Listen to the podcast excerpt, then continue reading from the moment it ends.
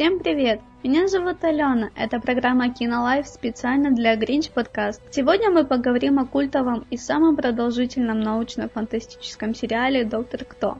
Точнее, мы поговорим о технологиях, которые были показаны в этом сериале и со временем стали почти реальностью.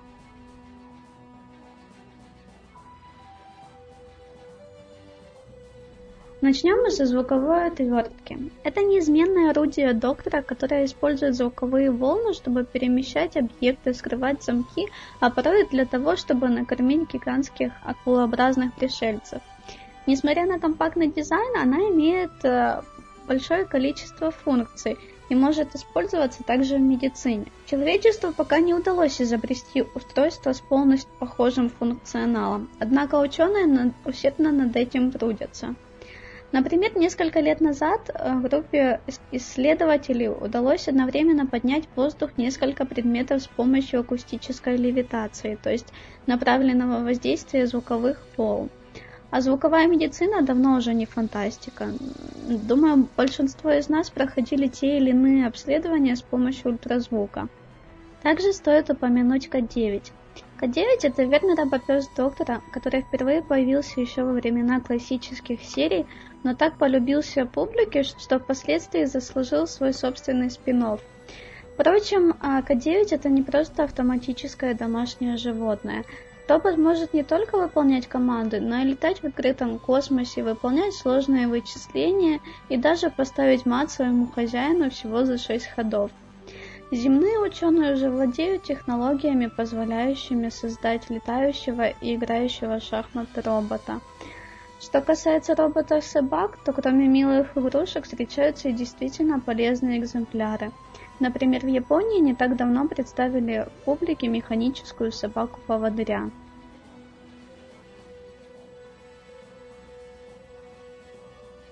Exterminate! Этот крик металлического голоса стал такой же визитной карточкой сериала, как и звук работающей Тардис. Далеки — это злобные пришельцы с планеты Скара, стремящиеся уничтожить своего главного врага — доктора любой ценой. Роботизированная оболочка защищает их мягкое, похожее на осьминога тело, давая возможность двигаться и говорить характерным, раздражающим электронным голосом. Без паники. Сумасшедшие ученые пока не выпустили ни одного настоящего Далека. Но похожие технологии уже применяются для людей с ограниченными возможностями. Например, в настоящее время существуют бионические протезы конечностей, управляемые человеческим мозгом. Синтезаторы речи позволяют инвалидам и парализованным общаться уже десятилетия.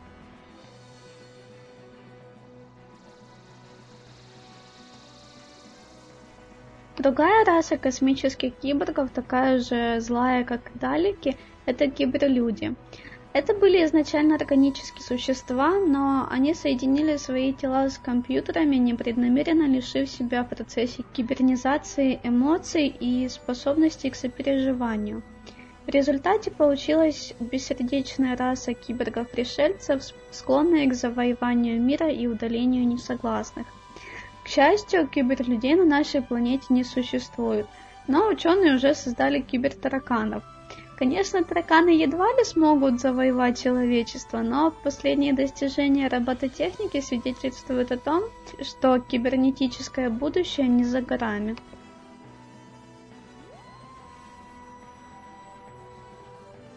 Также стоит упомянуть психобумагу. Психобумага доктора это в прямом и переносном смысле карт-планш. То есть это кусок чистой бумаги, который позволяет наблюдателю увидеть то, что он ожидает увидеть. Доктор использует эту бумагу в случаях, когда нужно удостоверение личности, разрешение, приглашение, в общем официальная бумага, подходящая ко времени и месту. Печально, но ученые пока не готовы к созданию такой нужной вещи. Но сила внушения предлагает нам подходящую альтернативу. Те же фокусники часто используют ее, чтобы ввести вокруг пальца зрителей. К примеру, британский иллюзионист преуспел в этой технике настолько, что он умеет делать покупки, рассчитываясь чистой бумагой вместо денег. Так что даже если технология, позволяющая обманывать мозг, не будет создана, то изучение техник психологического влияния движется вперед.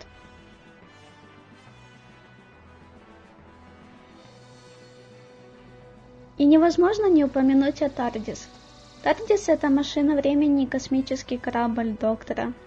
Но, к сожалению, пока что путешествие во времени недоступно для человечества, и ученые даже не, не до конца уверены, возможно ли перемещаться во времени в принципе.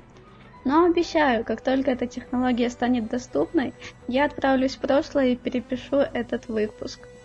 А на сегодня все. С вами была программа Кинолайв специально для Гринч подкаст, и я ее ведущая Алена. До новых встреч!